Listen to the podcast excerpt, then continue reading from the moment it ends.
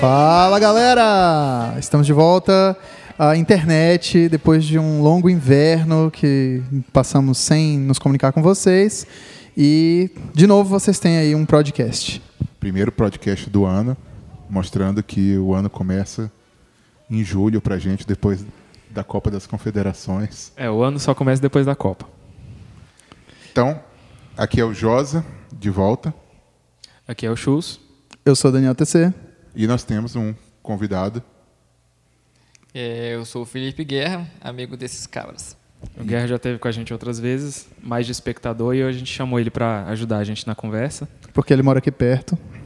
E falando aqui perto, a gente está gravando com exclusividade, inaugurando a casa do Josa, nosso grande amigo que acabou de casar. Parabéns, Josa. É, obrigado. Na verdade, eu acho que quando começou, só depois do meu casamento. que foi quando eu tive tempo de fazer alguma coisa além de fazer coisas de casamento. Aí o Josa casa, a gente vem para casa dele, expulsa a, a, esposa dele, a minha noiva, a esposa do Guerra, elas vão para casa do Guerra ficar lá. É. Que é ali do outro lado da rua, a casa do Guerra. É. Por acaso ele mora do outro lado da rua. A gente está começando um podcast mais uma vez e a gente vai fazer algumas coisas diferentes a partir de agora. Nós estamos planejando fazer mais podcasts durante o ano, durante o semestre. Uh! E para isso a gente vai mudar algumas coisas. Né? A gente vai fazer programas mais curtos. Talvez alguns não gostem, porque não vai ter tantas dicas, recomendações como antes. Mas eu acredito que se você somar tudo, é, podcasts mais curtos de meia hora, você vai ter muito mais podcast no ano do que você tinha quando a gente fazia com uma hora, porque exigia muito mais tempo, exigia muito mais preparação, muito mais trabalho. E e você vai conseguir ouvir mais podcasts também, porque você não vai precisar de uma hora para ouvir o podcast, vai ser mais curto, você vai ouvir no caminho para o trabalho ou para a escola. É, e a gente grava mais de uma vez por dia, e aí vocês, mais, mais de um por dia, a gente talvez tenha muito mais. Por exemplo, esse semestre, o segundo semestre de 2013, depois que a gente começou o novo estilo de podcast, a gente já teve mais programas do que o primeiro semestre, que era. Isso é verdade. Que era o, muito mais. Do que era muito o programa mais. antigo. Um aumento de. É uma beleza. De, sei lá, um milhão por cento. Você, você percebe que você já está ganhando? Pois é. Então, então é isso, galera. E hoje o podcast, como vocês viram aí no. Na, no, no, no banner post, lá. É, no banner que é. a gente coloca. O título dele é. Vem pra rua. Não, não é Vem pra rua. Eu não fiz o banner ainda. Não a PEC 37. Mas não vai ser nenhum desses títulos, com certeza. O título então, é... é uma pergunta, não é uma afirmação. E essa pergunta é: O gigante acordou? O gigante acordou? Pergunta: O gigante acordou? Hum. O gigante acordou? E aí a gente que, chamou Guerra. Que gigante primeiro, né? Tem que perguntar quem é o gigante, qual é o gigante. Que gigante é esse que o pessoal tá falando aí na internet? E, a, e, a, e a gente escolheu esse. A gente escolheu falar sobre isso só agora, né? em parte por falta de tempo, é, porque alguns estavam de lua de mel, e em parte por também, inclusive, tem uma história muito interessante com a da lua mel que vai envolver o tema de hoje, né? E, e em parte também porque foi uma escolha nossa de esperar um pouco, né? Daniel, você quer falar um pouquinho mais sobre isso? Eu falar, a gente escolheu esperar. Droga, eu, não, eu fiz uma piada sem querer, tá, pessoal? Não foi de propósito.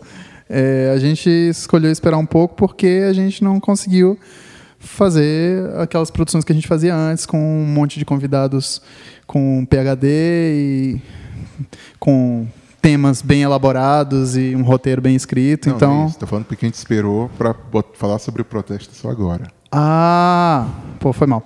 Ah, sim, a gente esperou para falar sobre o protesto só agora, porque, como alguns de vocês devem ter lido em alguns bons blogs que falaram sobre o assunto, é, não é bom você se apressar para sair dando opinião sobre o que está acontecendo. É bom você avaliar com cuidado o que está acontecendo, se informar mais. E também porque, porque a gente acha que os textos que a gente colocou são mais interessantes do que a gente ficar falando. do- É, a gente provavelmente fará menção a um sermão que você pode ouvir na página da Igreja Presbiteriana Semear, do pastor Rodrigo Broto, em que o título, a gente até inclusive copiou o título do podcast do título do sermão, em parte. Né, Você procura lá, é, acho que o título é Então Vai Ser no Grito. O gigante não acordou. Isso, tem o link aí embaixo E, para e vocês ele ouvirem. fala muito, e a gente pode começar um pouco falando sobre isso, a respeito da do que é realmente o foco, o que um, um país deveria levar em consideração para considerar um governo como bom, para considerar-se um país abençoado, né, para considerar-se um país acordado mesmo, né, por assim dizer. Provavelmente a gente vai fazer menção a, es- a esses a esse sermão. E, em parte, os posts que a gente colocou, né, talvez alguém diga assim, ah, só se preocupa com com devocional Eles moram numa torre de marfim do iPródigo. e coisas assim. Né? Na verdade, primeiro porque falar no podcast é muito mais tranquilo do que escrever um texto sobre isso, mas na verdade também porque a gente acredita que tem assuntos mais graves que nossa nação tem que tratar do que simplesmente uma melhoria de educação e saúde. Eu sei que muitos vão discordar, vão dizer que é, não, vocês estão vivendo no reino dos céus enquanto tem muitos problemas aqui na Terra, mas a verdade em parte é essa. Né? E aí eu queria que a gente começasse a falar um pouquinho sobre, sobre esse assunto. Guerra. O gigante acordou. Cara, eu acho, eu acho que não acordou, não. Não sei é, se o gigante realmente for o Brasil, mas é, na verdade eu acho que ele continua na mesma. Para mim, isso tudo que, tudo que aconteceu recentemente foi fogo de palha mesmo. A, a maioria das pessoas que saíram às ruas, elas foram expor assim, uma indignação, uma revolta que estava contida, mas de uma forma, no meu, a meu ver, um pouco desorganizada. Você, cada um levantava o seu, seu cartaz, brandia aquilo que queria de melhoria e beleza, é isso aí. E o que que a gente, o que que a gente vai, vai fazer a partir de agora? Saí na rua, levantei o meu cartaz, quebrei algumas vi- vidraças, tá lá tudo, tudo. Peraí, peraí, peraí. Você Acabado. quebrou vidraça por aí? Não, eu não, cara. Ah, Eu- tá, tá, tá. Não, na verdade, lá perto do meu trabalho quebraram um monte de vidraça. Mas é, nada, nada tá andando para frente. O que importa mesmo não tem andado. A, a cortina de fumaça que, que, que já estão fazendo para poder abafar as coisas, no meu ponto de vista, tá, tá subindo, né? Tá bem alta já, para falar a verdade. Não é uma PECzinha que, que o governo, é, o, o, o parlamento deixa de, de o Congresso deixa de, de aprovar e outras coisinhas bestas que vai mudar um, toda um- uma estrutura, um sistema mon- montado justamente para poder é, roubar, para poder ser injusto e, e acabar com, com o nosso dinheiro, né? É, e tem um, dentro disso que o Guerra falou, tem algo muito interessante que foi uma reflexão que eu, que eu nesse sermão que o José citou, o sermão do Broto, que ele que ele fala assim, e eu, eu toco nesse assunto porque é, é, eu gosto muito desse assunto de, de história, que ele cita uma conversa que ele teve com uma conhecida que estava que que está no Brasil, é uma americana que está no Brasil há, há 52 anos. E há 52 anos, se você fizer as contas, foi a época do governo do Jânio Quadros, aquele presidente que assumiu logo após o Juscelino Kubitschek e que governou por sete meses mais ou menos. E essa conhecida do, do pastor, ela disse exatamente, ela falou, Rodrigo, o que as pessoas estão falando agora é, é, é exatamente a mesma coisa, é exatamente o mesmo discurso. É o gigante acordou, é, agora vai para frente, agora vai. Depois, de, depois do governo de 50 anos em 5 de Kubitschek, agora com esse presidente super é, com propostas super revolucionárias contra a corrupção, contra os poderes que estão aí reinando há muito tempo, agora o Brasil vai virar um país desenvolvido, agora a coisa vai. É, o gigante acordou. E, bom, se você está vivo, você sabe como é que é, você sabe que a situação não é exatamente assim. E, e, e, e é justamente. E, e esse foi um dos motivos até que a gente preferiu esperar um pouco para tocar nesse assunto, porque nos primeiros dias a, a impressão que dava é que as pessoas. A, a própria mídia vendia isso como algo assim. É um momento histórico, é um momento que nunca se viu antes na história desse país e agora as coisas vão mudar e poucas semanas depois a gente já, já, já vê um, uma, uma volta à normalidade.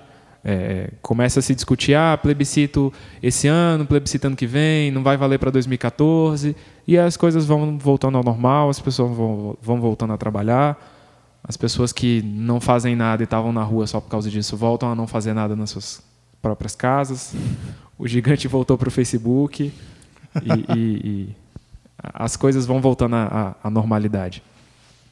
Esse, um parêntese inútil, esse esse, esse período de, de, convulsão social que houve recentemente no Brasil, ele resultou em um monte de gente nas empresas prestando atenção no que estava acontecendo lá fora, enquanto enquanto estava no horário de trabalho. E aí, lá onde eu trabalho, um colega recebeu um chicote para bater em quem ficasse é, falando sobre manifestações e política durante o expediente. Muito bom. Legal, Daniel. Tá, fui eu. Fui eu. Eu trabalho junto com o Daniel e eu, e eu, eu, posso chicotear meu chefe porque ele disse que estava muito disperso, porque não conseguia prestar atenção no trabalho, porque só queria saber das manifestações. Muito bom. Antes da gente continuar, eu quero falar de alguns de alguns textos e, e alguns posts de alguns blogs que foram muito bons e me ajudaram a ter uma visão um pouco mais esclarecida sobre o assunto. É, eu quero citar a gente vai colocar os links.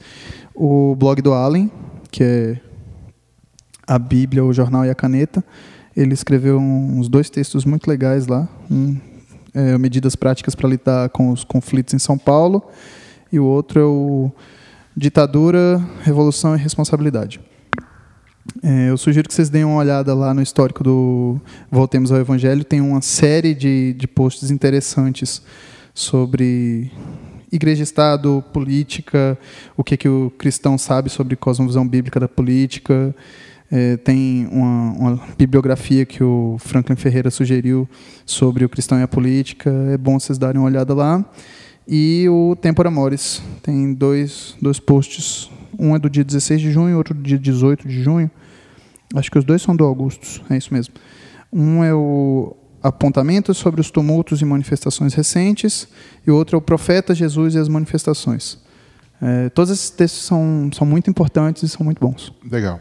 Mas eu vou, eu vou tomar um pouco o lado, fingir que estou tomando o lado contrário, e vamos fingir que essas manifestações continuem aí por mais seis meses, um ano, e o país é, entre em algum tipo de era de ouro, mudanças. Josa, você é do Anonymous?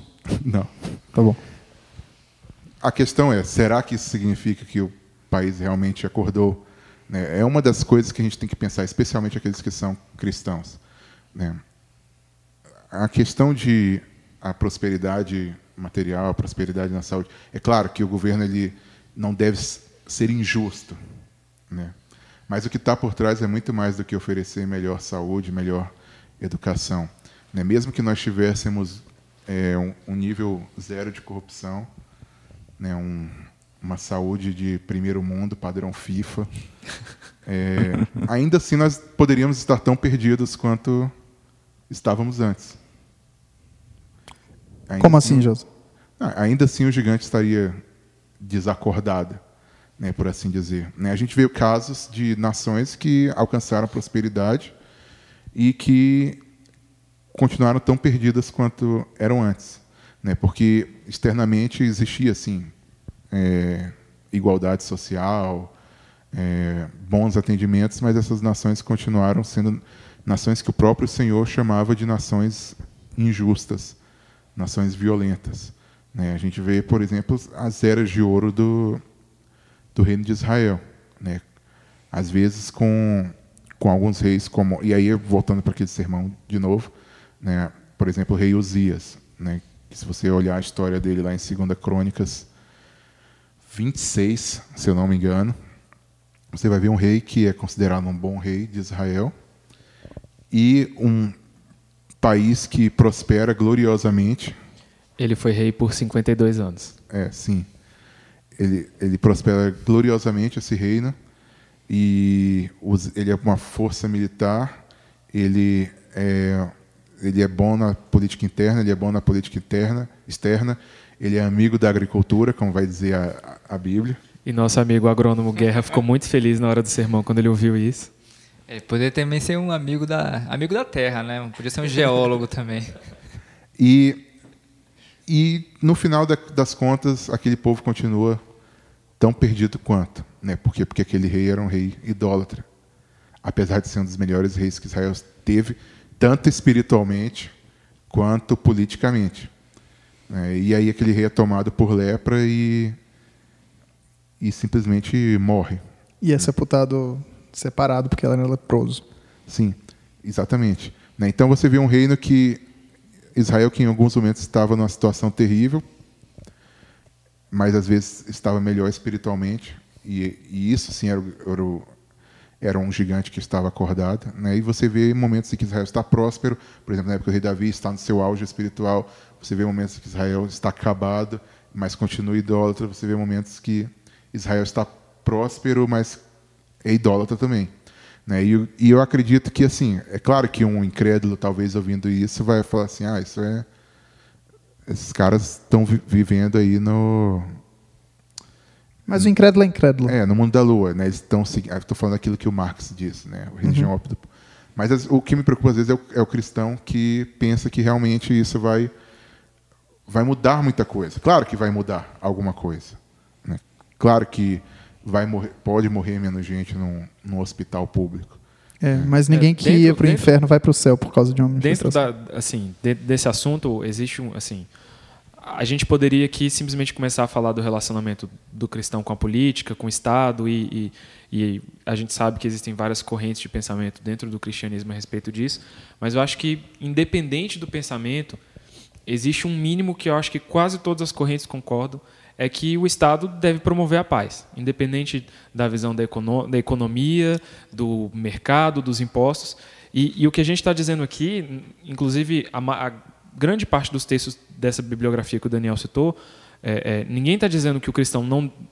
Tá, se algum cristão foi para a rua, estava é, errado. Não é, não é assim. Não é que você não deve ir para a rua e que tudo isso é passageiro. E a gente não está dizendo aqui que a gente não se importa com melhores condições de saúde e de educação.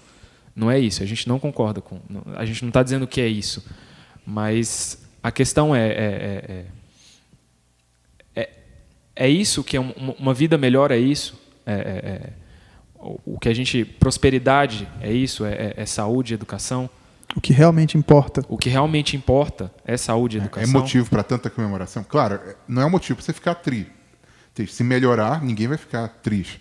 Mas é um motivo para um crente se exaltar tanto de achar que realmente está mudando o país ou o mundo? Essa, essas manifestações são mais importantes que um domingo? Boa pergunta, Daniel. Excelente. E aí eu vi que o Daniel estava meio se estremecendo quando o Chus falou que não era problema sair na rua. Eu queria saber o que você acha disso, o Daniel. Pô, vamos lá, as opiniões que vão ser colocadas agora não são opiniões do site, tá? São opiniões pessoais do Daniel. Eu acho que não é para ir para rua. Eu acho que cristão sério não se mistura com um, com um movimento que tem bandeiras como é, abaixo o Estatuto Nascituro, abaixo a lei da cura gay, que não é cura gay, todo cristão minimamente bem informado já sabe que não tem nada a ver com cura gay. Ah, mas não é o. Você está falando assim. Mas não é o protesto não, eu estou falando Sim, que essas manifestações que eu vi recentemente, um, um, cristão que tivesse lá no meio, ele estava fazendo besteira porque ele estava apoiando uma não, manifestação não, que está errada. Era uma bagunça. Em, eu não estou falando necessariamente desse movimento, apesar de tudo bem, nisso que o Daniel falou, eu concordo plenamente.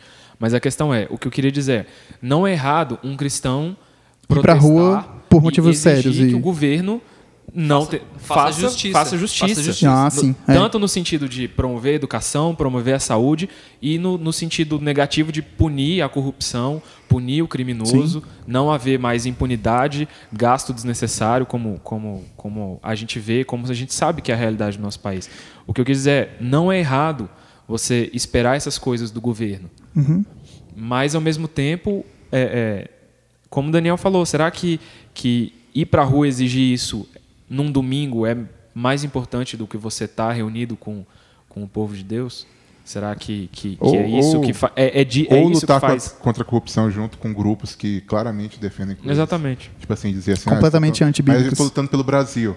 É, É. Mas você- sua primeira lealdade não é com o Brasil. Né? E isso lembra até um pouco os movimentos evangélicos quando eles querem acabar com todas as diferenças doutrinárias para serem um. Né? Eu, eu- eu sempre penso um pouco, ah, mas nós estamos falando por Jesus. Aham. Sim, meu amigo, mas tem coisas que Justamente porque eu faço por Jesus, eu não tem vou gente andar que fala junto que faz com... com Jesus que você não deveria fazer. Né? É, é até um pouco, um pouco ingênuo. Né? E, e assim, a gente poderia prolongar muito na discussão. Né? Mas eu também tenho algumas considerações pessoais. Eu acho, é, são opiniões que eu, que eu vejo, assim, que eu tenho, e que eu vejo, e, e que eu acredito que é um dos motivos que leva as pessoas. Não é simplesmente a questão do Estado, mas é aquela coisa de você sentir que você está sendo parte de alguma coisa. Né? As pessoas falam que o Estado, é, nesse, nesse mundo secular, o Estado, a política, ele é quase como um. tomou o lugar de Deus. Né? Para alguns, realmente tomou. Né? É o Estado que provê, é o Estado que oferece. E aí é outra questão que a gente poderia entrar: será que o Estado tem que prover essas coisas que as pessoas estão dizendo que ele tem que providenciar? Não. né? Eu acredito que não, mas não vou entrar nisso agora. A gente pode entrar num próximo programa, quem sabe. Mas e, e- e não estou dizendo que todos que estão na rua são idólatras e Estado, mas eu acredito que pelo fato dessas pessoas, quando eu olho, por exemplo, cristãos que vêm, que ficam pensando que o avivamento, o grande avivamento vai acontecer eh, na sua cidade, no seu tempo. E, aliás, não sei se você já reparou, normalmente quando alguém profetiza de avivamento, sempre a, a profecia É pra pra agora. aquela cidade É. e para aquele tempo. Né? Ninguém Isso. nunca profetiza que vai acontecer um avivamento Daqui a a duas 50 gerações. daqui a da geração em Moscou. Né? e, e porque eu acredito, e, e alguns que criam movimentos para-eclesiásticos, dentro da igreja também, mas estou dando alguns exemplos aleatórios, porque acham que vão realmente mudar a nação, vão mudar a cidade, ah, porque o- nós podemos mudar. E eu acredito que pelo fato de nós sermos parte de uma geração secularizada, os crentes e os, e os não crentes serem realmente secularizados, eu acredito que eles vêm, eles têm uma sensação semelhante nessas, nessas tipo de passeata. Eles acham realmente que estão mudando, eles sentem que agora eles estão fazendo alguma coisa que é muito mais do que simplesmente você não deveria Eles ser, são é muito protagonistas da é, eles são os história. É, protagonistas da que história. Então é meio que uma. Eu vejo mesmo isso como uma, uma realização pessoal. Né? E, e assim, não que todos sejam assim, acho que tem uns que são realmente politizados, por mais equivocados que sejam, outros podem estar corretos em suas posições. Não são todos, mas muitas, muitas pessoas que eu vejo, que- amigos meus, né, que com- nunca deram nada para a política, sabe? Sempre foram pessoas completamente alheias a isso e, a- e agora estão em manifestação na frente do Congresso e dizendo que estão mudando o país e fazendo cartazinho legal. Aliás, essa é era dos cartazes tuitáveis. né? Tipo, isso não é por acaso, gente. né? Hashtag no cartaz. É, hashtag no cartaz. Ei, cara, seu hashtag não funciona no cartaz. A não ser que o governo implemente isso em breve. né? Mas eu acredito que é muito isso, assim, tipo, alguns transformaram, é, para sair do Facebook, mas eles realmente transformaram a rua no seu Facebook pessoal, né? E outros é o seu avivamento secular que está acontecendo. Não são todos os casos, né? Mas pelo menos a, a maioria dos casos de amigos, às vezes que eu vejo, meu, eu vejo um pouco disso, assim, sabe? Pessoas querendo se realizar politicamente. Fazer história. Foram tirar a fotinha pro Instagram. Tipo isso. É, não, é, não são todos os casos. Não né? são todos Se os você casos, olha seu certo. coração e fala assim, não, esse não é meu Claramente não são todos os caso. casos. Não é, sabe? Não estou dizendo que são todos, mas muitos exemplos são isso. E eu entendo, em parte eu entendo. Né? Todo mundo quer ser parte de uma coisa que, que muda a história, que mostra, que faça a diferença, sabe? E, e assim, sem querer ser é, populista, né? Você devia ter pensado também um pouco mais nos seus votos, nessas coisas. né? Isso, teoricamente, deveria fazer a diferença. Uma coisa muito boa que aconteceu recentemente foi que lá na igreja, na nossa igreja, nós quatro somos de lá, na igreja Presença CMA, é, o Emílio começou uns- uma série de sermões em Eclesiastes. E eu estava mais preocupado com a situação do Brasil e com o que estava acontecendo nessa geração e nesse tempo. E foi muito bom ter, ter sido confrontado pela, pela palavra de Deus, no sentido de que isso não é o mais importante. Isso, isso não é uma grande novidade que vai mudar tudo. Isso não é um, um evento da história da salvação. Isso é, é um momento importante para a nossa sociedade, mas não, não, não vai. É, foi, foi nesse intuito que eu, que eu comecei, eu comentei aquele negócio. Foi algo, não, não é a primeira vez, sabe, Não que, é. o, que, que o gigante acorda. Não, Não, é a primeira eu- pessoa, não é a primeira. Você, a- nós não, certamente não somos a primeira geração que hashtag vai pra rua e certamente não seremos a última também. E assim, eu, eu sou o mais velho aqui. Velho. Idade pra ser pai de todos É, nós. não, do Guerra não. Menos- É, não. E do Daniel não, porque ele é careca. Eu tenho um versículo para você, cara. A gente vai colocar o versículo lá depois. Tá. É, e, e, cara, é, eu presenciei, por exemplo, a eleição do Lula. E Você foi- votou no Lula, Josa? Hã? Você votou no Lula? Não vou responder isso. É, Josa. Cara, e foi um momento de euforia louca, sabe? Foi. Foi. Foi. Foi um momento de euforia. Eu fui pra Esplanada. Eu, Daniel, TC, fui na época que ele Ah, E eu foi queria estar a lá. primeira eu tava vez. Viajando, né? Eu também. Eu queria estar lá e tava viajando. Aliás, inclusive, eu estive na rua. Lá na Avenida Paulista. Quer dizer que- Conta essa história aí. Você, tava, Quer você dizer foi que pra você rua, tava No Josa? meio do protesto, O Josa? gigante que Eu falei acordou que foi o Josa? Estava de lua de mel. A gente tinha combinado que ia passar três dias de lua de mel em São Paulo. O Josa acordou. E qual é o dia que a gente chega O gigante pra ficar pra no rua. apartamento próximo à Avenida Paulista? A gente chega no dia que O a gente gigante foi pra Avenida Paulista. E aí o que acontece? Eu e minha esposa Josi tivemos que atravessar a Paulista no meio. Tava tranquilo. Puxando a mala. Foi um dia das manifestações pacíficas.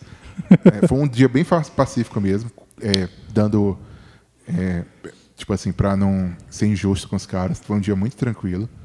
né? E aí a gente atravessou a Avenida Paulista inteira no meio da manifestação carregando malas. Eu morrendo de medo. Vai casar e vai pra Paulista depois, vai. E foi porque o ônibus não queria chegar para o outro lado, que era por causa da manifestação. né? E foi, foi super divertido em um sentido, porque é uma história para a vida toda, né?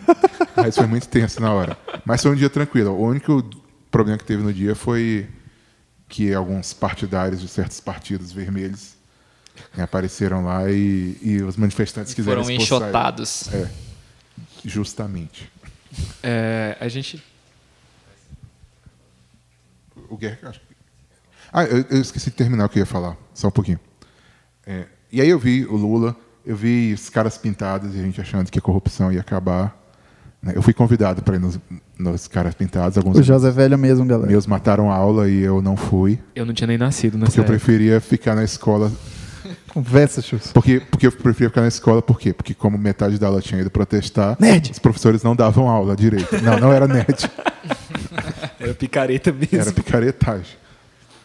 E, e também porque acho que minha mãe não ia gostar. Com certeza. E eu vi, eu era criança, né? Mas era bem criancinha, muito criancinha, devia ter uns dois anos de Você idade. viu o fim da ditadura. Cheguei a ver o Tancredo ser, ser chamado de presidente, todo mundo comemorando, porque agora o Brasil ia mudar, porque o Tancredo Neves era o cara mais honesto do mundo, para morrer tipo um mês depois. Pare e- de rir, pessoal. E todo esse tipo de coisa, sabe? E é, e é muito parecido esse sentimento. E é, e é um sentimento bom.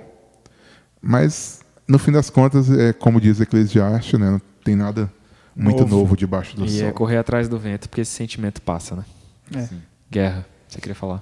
É, eu, eu acho que, é, de uma forma geral, é, a gente tem que saber discernir as coisas e observar muito bem tudo que está acontecendo ao nosso redor para tomar uma, uma posição.